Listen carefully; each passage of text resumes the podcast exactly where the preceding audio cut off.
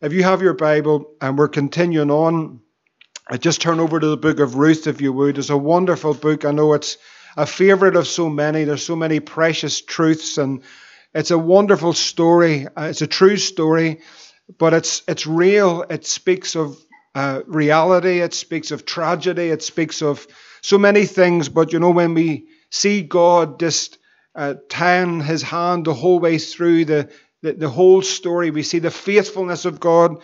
We see the, the amazing redeeming love of God. And we see God's purposes. And you know, the Bible says in uh, Romans 8 and 28, for we know that all things, would you say all things? All things work together for good to them that love the Lord and are called according to his purpose. All things. Say it again to make sure you believe it this morning. All things. All things. That's the good and that's the not so good, that's sometimes even in the darkest of night. But the Word of God says all things work together for good to them that love the Lord and are called according to his purpose. Ruth chapter 3, verse 18. Would you stand with me just for this one verse? Could we all read it audibly together? If you can, uh, stand Ruth chapter 3 and verse 18. We want to read this one verse together. Ruth 3 and 18. Then said she, Sit still, my daughter, until I know how the matter will fall. For the man will not be in rest until he have finished the thing this day. You may take your seats. Praise the Lord. This, this book, for I would say for most in this room, would know the detail of it uh, and know it particularly well. But if you don't mind, I just want to again recap, if we could, of this amazing story and bring forth just what the Lord would say to us through uh, this wonderful book over these weeks. You know, it, it opens there, if you turn into chapter 1, the beginning of the book there in chapter 1, verse 1, it tells us that the period of time that the book was penned and it was in the days when the judges ruled. And again, you, you know these things very well, but just to recap again on these things, the judges, during the time of the judges and they ruled, it was a time very much of cycles of, of uh, the judgment of God upon the nation. And so they would fall under the hand of the enemy and destruction. And then God would raise up judges, and those judges would come with the word of the Lord and God would move miraculously. And the heart of God's always shown to draw his people back to himself. God is a God that wants to draw men and women to himself through the cross. The great love of Jesus is not that men would be scattered and pushed away, but the lost and the lonely, as we are singing this morning, would find a place. The solitary would be placed in the family of God. That's still the heart of God. He hasn't changed. God is love. And that's his great purpose. And even if you're sitting in this congregation this morning, you know, you can sit in a group of people but feel the most loneliest person on the world. But, you know, I want to tell you the, of the reality of God, that God's purpose is to bring you in to that place, that large place. Do you know his great love and the comfort of the Holy Spirit? And so the judges are ruling at this time and the Bible tells us there, if you look at that verse first, that there was a famine in the land. Now, when you understand, particularly uh, in the scripture, that when famine comes, that was always a sign of the judgment of God upon the nation.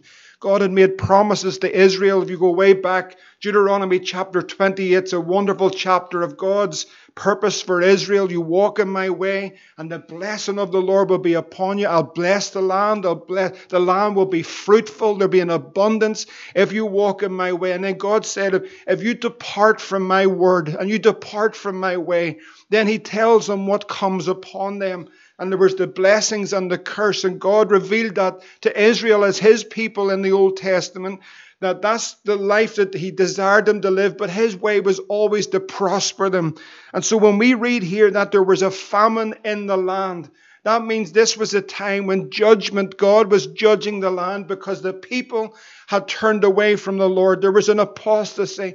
And there was, there was a, a time when God had brought a judgment because God's people had turned away from Him and famine ravished the land. That's the judgment of God. And you know, friends, I, I, believe in the day that we're living, that the nation that we're a part of and the nations of the world are under the judgment of God. Not the final judgment, but the judgment, the chastisement of the Lord is upon this nation.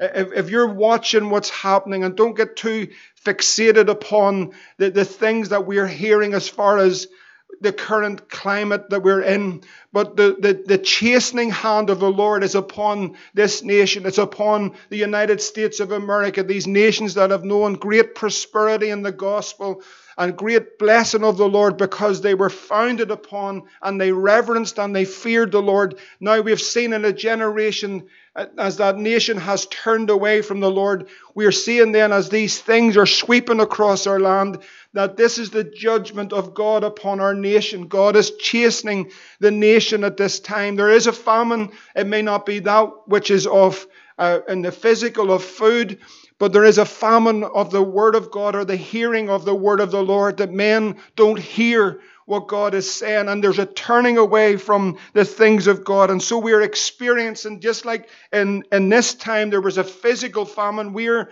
very much in the same hour. We're experiencing a famine in a spiritual sense.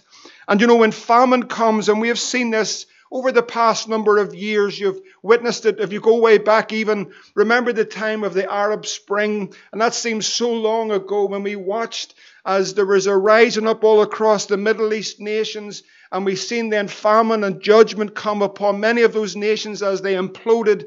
And then what happens at that time is people begin to migrate, they begin to emigrate across lands and seas and nations. Why? Because they're starved of the bread, they're starved of food, and we've watched it, we witnessed it, and we're still seeing it today as families will make the most horrendous of journeys. Oh, we're blessed this morning, brothers and sisters. That's probably what I'm trying to say. We're so blessed this morning. And whatever people think, you know, we see families gathering their, their wee ones together and getting into a boat that's not even safe, but because they're being driven by the circumstances of where they are to try and find a better life. And friends, if a famine like that came to this land, a father and a mother would do exactly the same thing to preserve their children. But we've been living under the blessing and the good hand of the Lord for many, many years. And now God's beginning to bring a chastisement to this nation. And so in this story, verse 2 tells us that Elimelech as the man of that home and his wife Naomi and their two sons Mahlon and Chilion, they left that land and they came into the country of Moab and continued there. And so the reason that they're moving is because of the chastening hand of the Lord upon the nation. There was a judgment that had come, so they began to move. And they moved into the country of Moab, the land of Moab. And when they get there, this is the story, uh, and it's a it's a story, it's a book that's open that tells you the reality of what happened in their lives. It tells us here as they arrive in that land, Elimelech, Naomi's husband, died, and she was left, and her son and her two sons. So we see immediately, as we're seeing the hand of the Lord, we're seeing the judgment upon the nation because Israel has turned against the Lord. And now we see as this man has taken his family to go and search to preserve them, and they come into the land of Moab, tragedy strikes, and it tells us here that Elimelech, he dies. And so Naomi's left a widow with her two sons, and we know this very well, but I want to recap uh, just very quickly this morning. Verse 4 says, The two sons uh, took them wives of the women of Moab. The name of the one was Orpah, and the name of the other was Ruth. And they dwelt there, the Bible says, 10 years. So now they're in a foreign land. The two sons, it looks as though things are beginning to be on the up. And they get two wives from the land of Moab. And we see here then tragedy is going to strike a second time. Verse 5 says that Mahlon and Chilion died, uh, also both of them, and the woman was left of her two sons and her husband. And here we see again that this family are plunged into the depths of bereavement and despair. And then it tells us in verse 6, and just follow this if you would this morning. Then she arose with her daughters in law that she might return from the country of Moab. Now she's about to take another journey. For she had heard, I want you to listen very carefully this morning. For she had heard in the country of Moab how that the Lord had visited his people in giving them bread. I want to tell you something. That is an awesome verse. That is a powerful moment. Here is 10 years of, and previous to that, the famine, the judgment, the moving. We see her coming into that land with her husband. We see the tragedy that comes, that the death of her husband Elimelech. We see her sons marry these two, uh, these two ladies, and now her two sons are dead. She's living in the land of Moab. Then one day, one day after all these years of, of being in a place of brokenness and of, of, a, of a broken heart, there, there's someone or somehow or something, someone comes and whispers into the ear of Naomi, Naomi, listen, it's time to go back. It's time to return to Bethlehem. That's the place, the house of bread where Christ was born. He's the bread of life. It's time to return. And someone whispered into her spirit that the Lord has visited his people. God has come and visited his people and he's give them bread. He's give them the bread that they were looking for. This must have been a moment. I, I don't know if you can, but I tried to and I often do, but I tried to think think for a moment, try to put myself in the very shoes of Naomi. You know, everyone lives their, their own individual life and they have their race that's set before them and the trials and the tribulations and the difficulties that every person goes through in life, mountaintops, valleys, good times and times where there's brokenness or mourning. It's all very real and it's very personal to the individual. But if you can just stop for a moment and perhaps just put your shoe, put yourself in the shoes of Naomi She's buried her husband. She's buried her two sons. They have moved into this land to try and preserve, but death has come not once but three times. And over that 10 year period, that life has been so broken. We know that she wanted to be called Mara. That means bitterness when she came back because of the life and the affliction that's gone through. But I want to ask you this morning to just think about that. What do you think happened in the depths of that woman's heart when she just heard these words? Words. There's bread. There's bread in the land. The Lord has visited his people. The Lord has come and has visited Bethlehem. The Lord has broke through and the bread of heaven has come. There's life there's sustenance. There's everything of what you need, Naomi. And it's back in Bethlehem. You need to return to your homeland. You need to come back again. I tell you, friends, I, I believe this. But when that, when those words of life entered into her spirit and into her heart, I believe that Naomi sprung up to her feet, said to her two daughters-in-law, I'm going back. I'm going back to that place where I know the Lord has visited his people. The bread of heaven has come down. There's life in Bethlehem. There's bread for everyone. There's enough for us all to come. Let us rise and let us go. We cannot sit here and we cannot die, but God has visited his people. And surely it's the cry of all of our hearts in these desperate times that we're living in that we want to hear the Spirit of the Lord whisper into the hearts of men and women that there's bread in my house that there is hope in Jesus Christ, that there's life, that you'll find Jesus if you go to that place of worship, whatever the name on the door may be. But if you go into that house, I want to tell you in that house, there's the bread of life. The Lord has visited his people. The Lord is in the midst. The Lord our God is mighty in the midst of his people. No matter how broken, no matter how bruised, no matter how much of the powers of darkness darkness and sin have ruined that life, and you come through those doors with all the weight and all the cares of the world and all the tragedies that have taken place. But when you come into that house, there's bread in the house because the Lord has visited his people. Friends, you know, it's just simply this morning. I'm not going to, I don't think I'm going to preach long. I don't know, but I'm just going to say this morning, do you know if that if the Holy Spirit whispered into the hearts, listen, just think about it. If the Holy Ghost whispered into the hearts of every home in Ballynahinch this morning, and wherever estate you come from, wherever town, whether it be Belfast or Newtownards or Dromore or, or down by Kilkeel or wherever it is down in Cookstown or Saintfield, wherever it is, but of the Holy Ghost This morning, he's not bound by guidelines, he's not bound by the laws of men. But this morning, the Holy Ghost came into the hearts of men because he has the right to, into the conscience of man because that's what he did, bring the conviction of sin and whispered into the hearts of the broken lives all around us, suicidal and despair, bound with sin and shame and iniquity, held captive by the power of Satan. But the Holy Ghost whispered into their hearts, the Lord has visited his people. There's bread in this house. I want to tell you, friends, there's not enough church buildings in Ballynahinch or beyond it that's going to be able to contain the harvest that would come.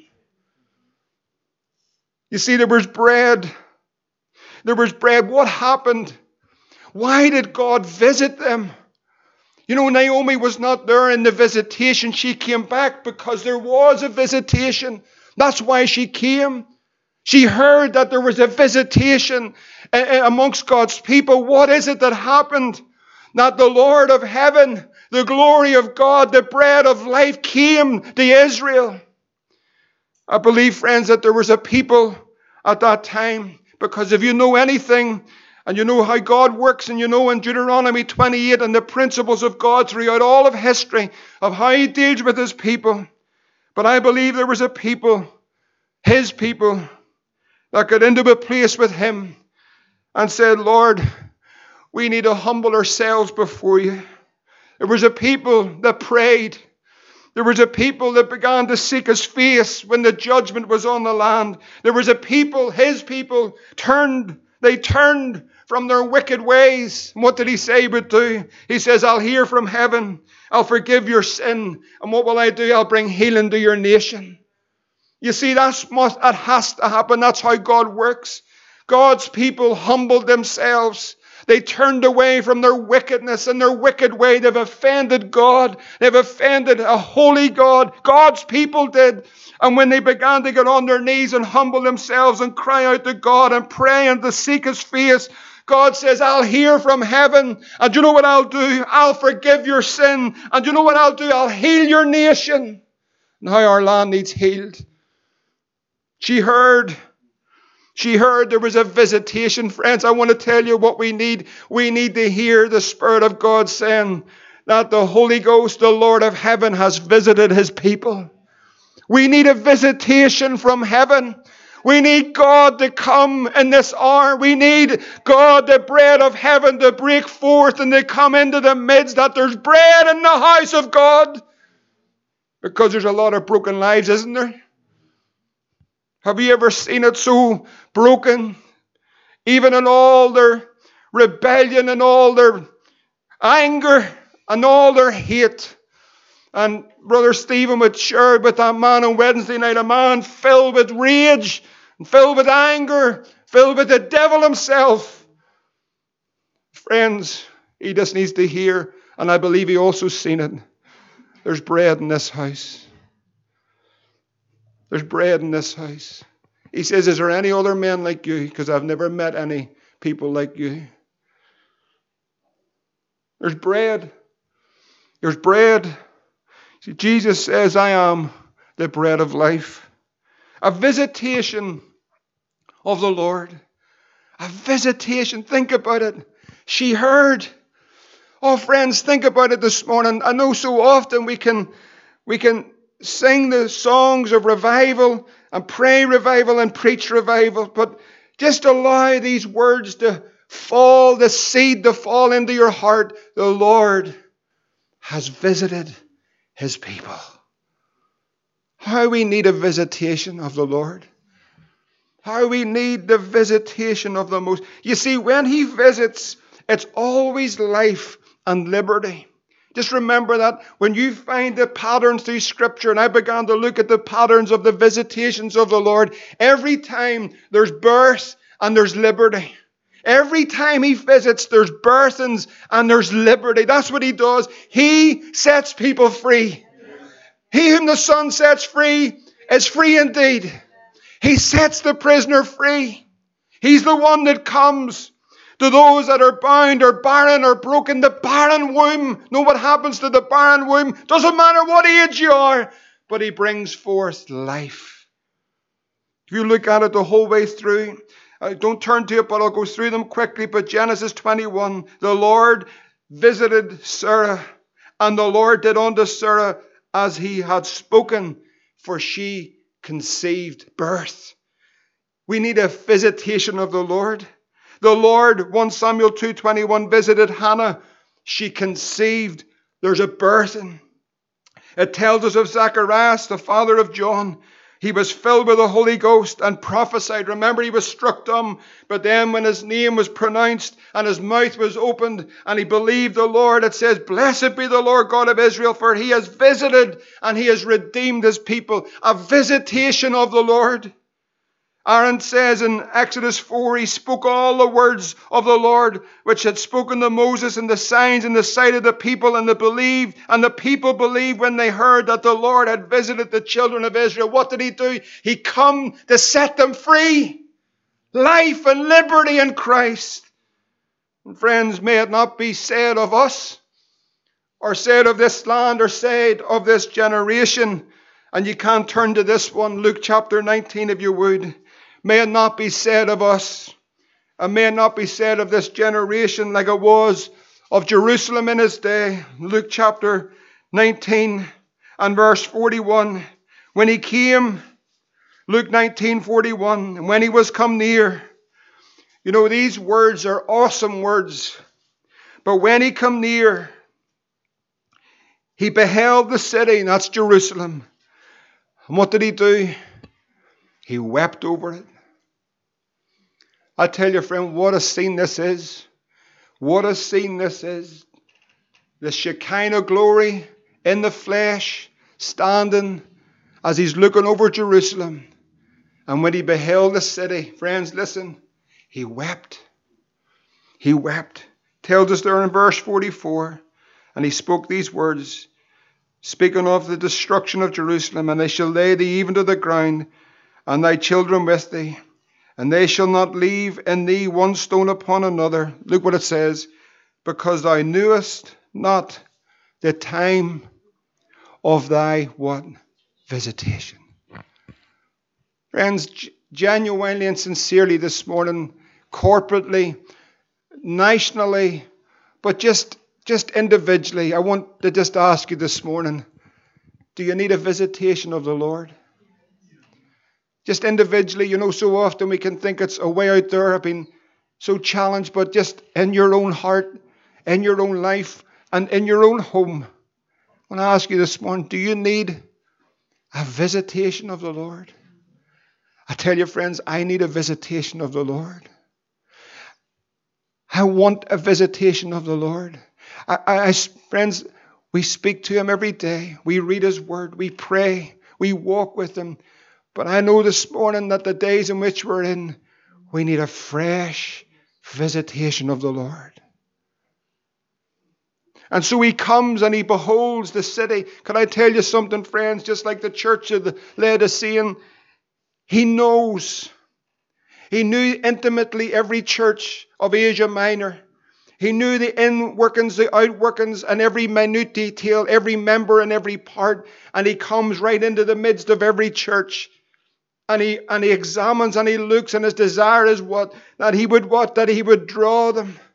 That he would revive them. That he would encourage them. That he would strengthen them. That he would pour out his spirit in the midst of them. That they would walk with him. That he would give them the faith his faith that overcomes. Friends this morning i want to ask you very simply but as he comes to visit us to visit his people as he looks upon us Maybe not miss our day of visitation. Maybe not be so caught up in the things in the world. That world is going to try to distract us with everything. All that's going on, all the goings on, and all the, the news and everything is pumping out. And here we go again. And now they're driving it forward and all the things that come with it. But I want to tell you, friends, we just need a visitation. We need the Lord to come we need the bread of life to break through. We need a visitation of the Lord. That's what we need, friends. She heard that the Lord had visited his people by giving them bread. Do you know there's a, a wonderful parable that the Lord tells, and it's over in Luke chapter 11. And if you could turn just over to that chapter for a moment. There's a man here in Luke chapter 11, and why do we need a visitation? Maybe some would say, I'm not too sure whether we do, but I, I, I passionately believe we need a visitation of the Lord. Luke chapter 11, it's crucial because at this time, just so you know about the parable, the disciples are asking the Lord about prayer. Teach us how to pray. We want to pray. We've witnessed how you pray. We want to pray. But you see, in Luke chapter 11, this whole, this whole parable comes to life by a friend that comes at midnight. A friend comes at midnight. And when that friend comes at midnight, he's looking something. He's looking for bread. That's what he's searching for. And when he comes on the door of that home, the man realizes that he had no bread to give him. He didn't have the bread, but thank God he knew where he could get the bread. That's really important. Now, you know this morning, just for those again, maybe don't are not aware of it, the midnight hour is a crucial time. It's so important that you hear this, really. Especially those perhaps that aren't walking with the Lord or not as close to the Lord as you should be or in a backslidden state. But listen very carefully. The midnight hour is a crucial time in Scripture. It's a crucial time in time. The midnight hour. If you want to know what's going on in the last six months, if you want to understand what's taken place in the nations and the chastisement and the judgment of God that's taken place and the shaking not only in the nations, but there's a tremendous shaking amongst God's people. Isn't there? There's a tremendous shaking amongst the people of God. You see, what it's beginning to reveal really is does the church, with all its modern stuff and all the stuff that we have, thank God for that, with all the advancements that we've made in a material way and a technology and everything else, all the great things that we have today, but has the church got bread? That's the real question. Has the church, they might have many things, we have many things, and thank God for those things. I'm not saying we shouldn't have them, but really, the real question now, we should all be able to answer tonight is Have we got bread? Because there's a world that's looking bread. And it's now, listen carefully, it's now. I want you to hear me, friends. It's now the midnight hour.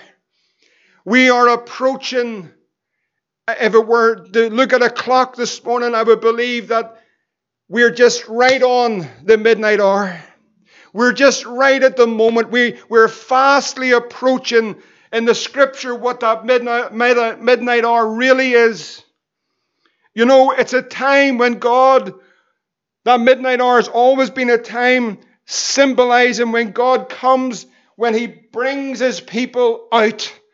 It always speaks, if you go back to Exodus chapter 12, it tells us in verse 29 that at midnight the Lord smote all the firstborn of the land and the firstborn of Pharaoh that sat on the throne under the firstborn of the captive that was in the dungeon and all the firstborn of the cattle. And that night God's people left Egypt. What's it speaking of? Well, we know it's speaking of God's great redemptive plan in setting people free, but it's also speaking of the second coming of the Lord Jesus Christ when this world, which is Egypt, which is the world, that is the world, when God is going to come and burst through the clouds for his people, and the dead in Christ shall rise first, and we that remain shall be gathered up with them to meet the Lord in the air. We're about to meet the Lord. It's the midnight hour. It's the midnight hour. It's close, friends. Listen carefully. It's so close. We're right into the, the, the last run of so many things. We're, we're, we're within reach and distance, if you like, of the, the, the race that's run, the time that God has given us. If the line is about there, and the church of Jesus Christ, is about to come for His bride, the bride of Christ, and we're about to be taken out of this world and we're going to meet the Lord in the air. That's the midnight hour. In the book that we're looking in in Ruth, There's a wonderful picture again, and it's the midnight, Ruth chapter 3 and verse 8, and you'll see it again. Ruth chapter 3 and verse 8. But it says there, as Ruth goes in to where Boaz is, it says, And it came to pass, Ruth 3 and 8, at midnight, that the man was afraid and turned himself. And behold, this is what it says. And here's a wonderful picture of the bride in Christ. And the woman lay at his feet. The woman lay at his feet. You know what's about to happen, friends? We're about to be caught up to meet the Lord. We're that woman.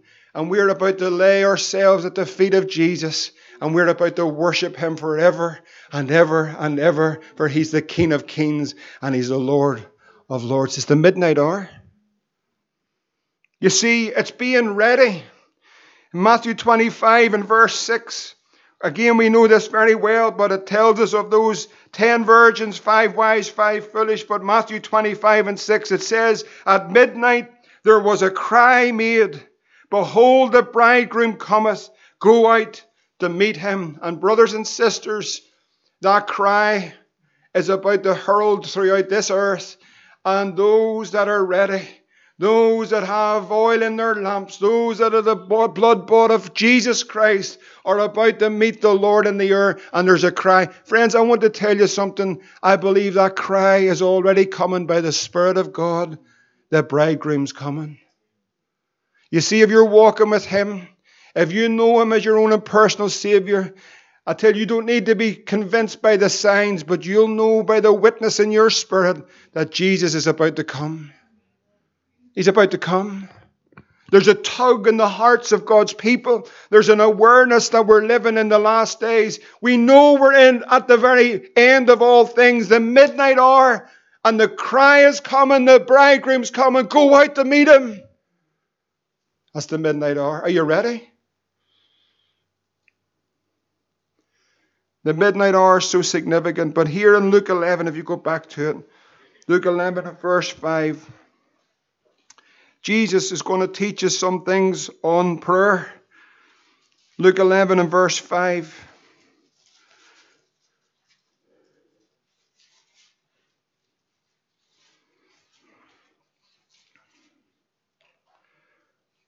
And he says, Which of you shall have a friend and shall go unto him at midnight and say unto him, Friend, lend me three loaves for a friend of mine is in his journey, has come to me, and I have nothing to set before him. And he from within shall answer and say, Trouble me not, the door is now shut, my children are with me in bed, I cannot rise and give thee. I say unto you, though he will not rise and give him because he is his friend, yet because of his importunity, he will rise and give him as many, as many as he needs. And I say unto you, Ask, and it shall be given you, seek, and ye shall find knock, and it shall be opened unto you. For every one that asketh receiveth, and he that seeketh findeth, and to him that knocketh it shall be opened. If a son, many people know that you're a son this morning.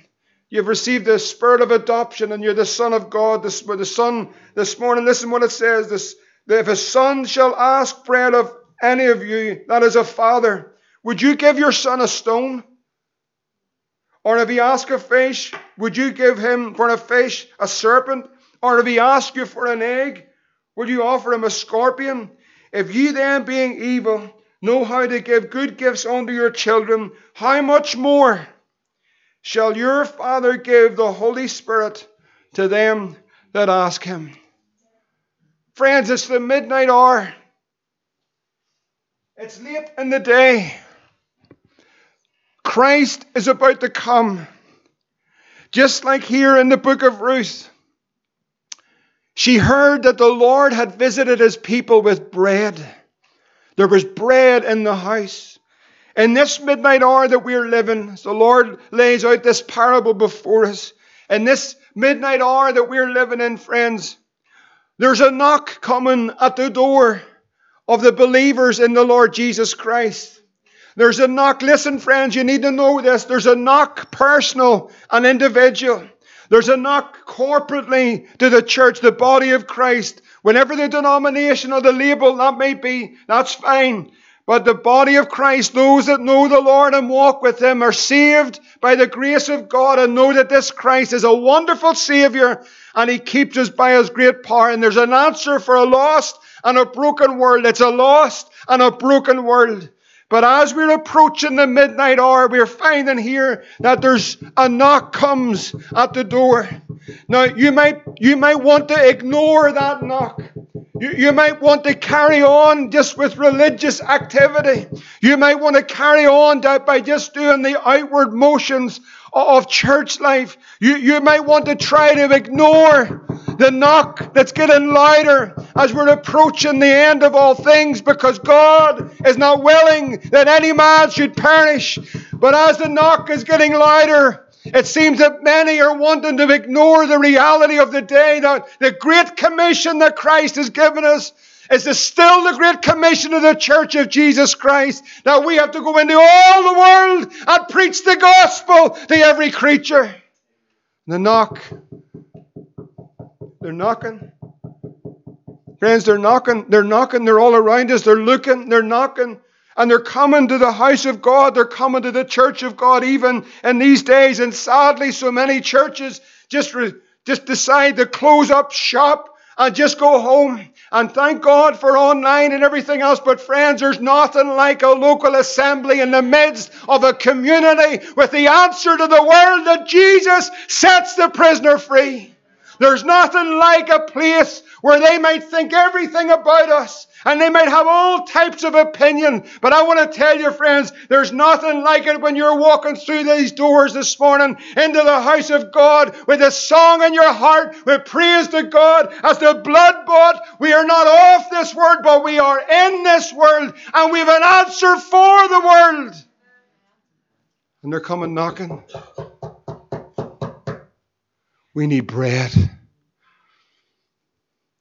We need bread. You know, sadly, they're so darkened and so confused and so broken. And the depths of sin, friends, the depths that people are getting into in sin, it's evil beyond evil, it's wicked beyond wicked. There's never been a day like it for the depths of sin that we're witnessing in our streets and in our nation. And friends, I don't care how, how wicked that nation becomes. I know that there's a fountain filled with blood drawn from Emmanuel's veins. And when sinners plunge beneath that flood, they lose all their guilty stains. Part of the blood of Jesus to set the vilest offender free. So the knock's coming, friends. The knock's here. There's a knock at the door. There's a knock in our hearts. There's a knock in our homes. There's a knock in our workplace. There's a knock uh, in the church. And they're asking, Is there bread? Have you bread in your house? You know what that speaks of? That speaks of a daily, give us this day. Our daily. You know, we can't borrow from 30 years ago. We can't give them moldy bread.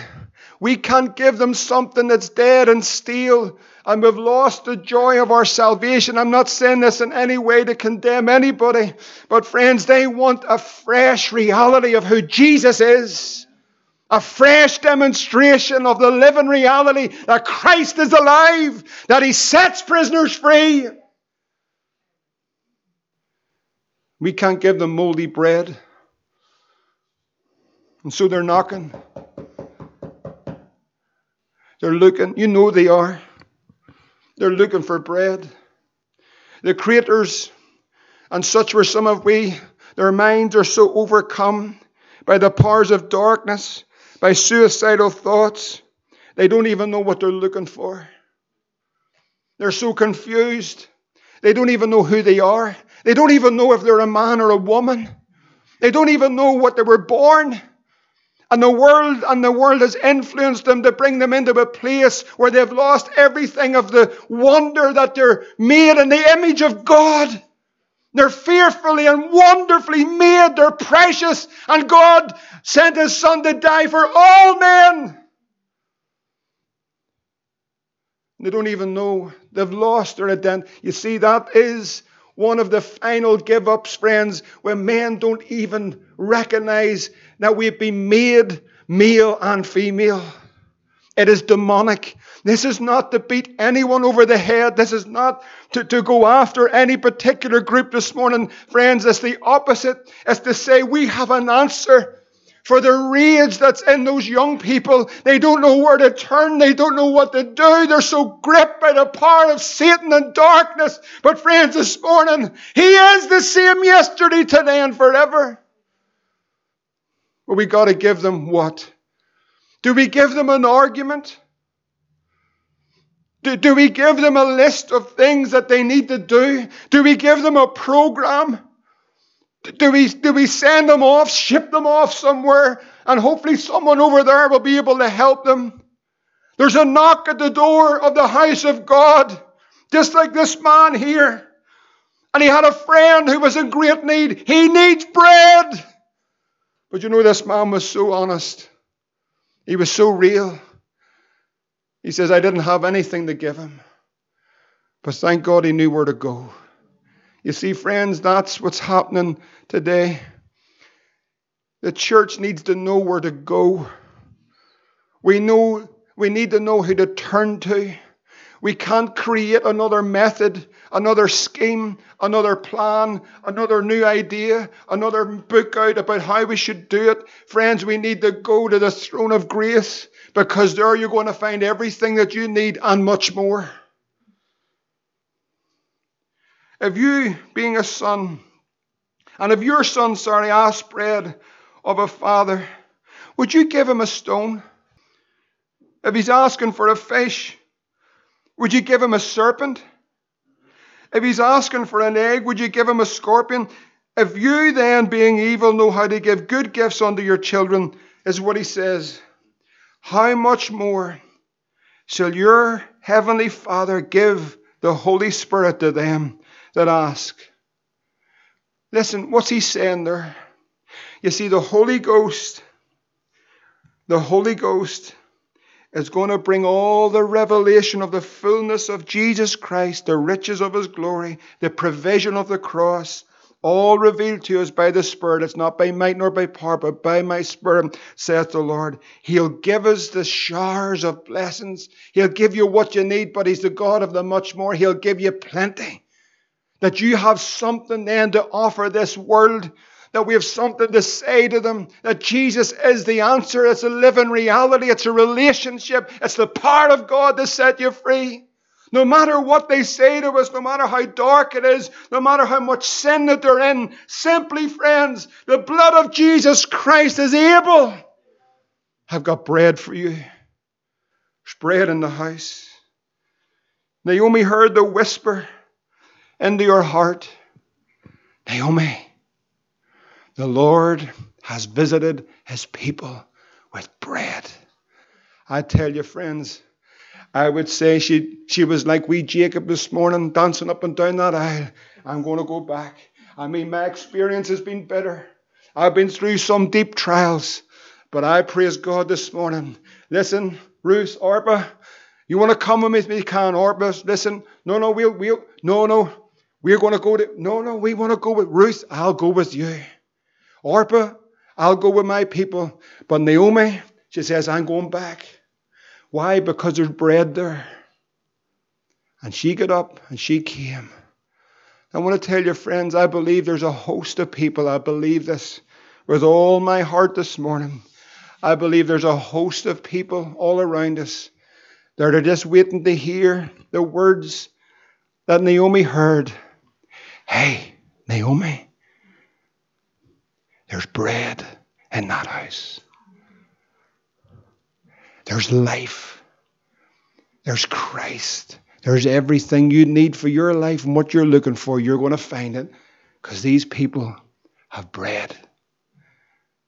I want to tell you, friends, they're not interested in their denominations. They're not interested in our religious activity.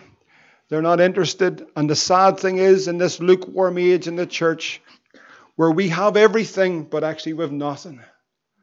We have everything materially, but Jesus says you have nothing. But all we need to give them, friends, is the bread of life. There's a knock, and it's getting louder. You can try to ignore that knock, But I believe it's the passion and the heart of Jesus Christ, the passion of the Father Himself to go into the highways and the byways because you see, it's the last days. And the last day believers in the highways and the byways and compel them to come in. There's bread in His house. We need the bread of heaven. The challenge really is this morning is this, friends. Have we got the bread that they're looking for? I want to tell you, friends, I believe the Church of Jesus Christ needs bread, daily bread, and He's willing to give us it. He said, I'll give you the much more. If we're willing to be honest, like this man in the parable, Lord, we need the bread. I want to tell you something. He'll give you the Holy Ghost and He'll give you everything that you need. There's a world that need to hear. There's bread in this house. There's bread in this house. Thank God the living bread's among us this morning. Let's stand together.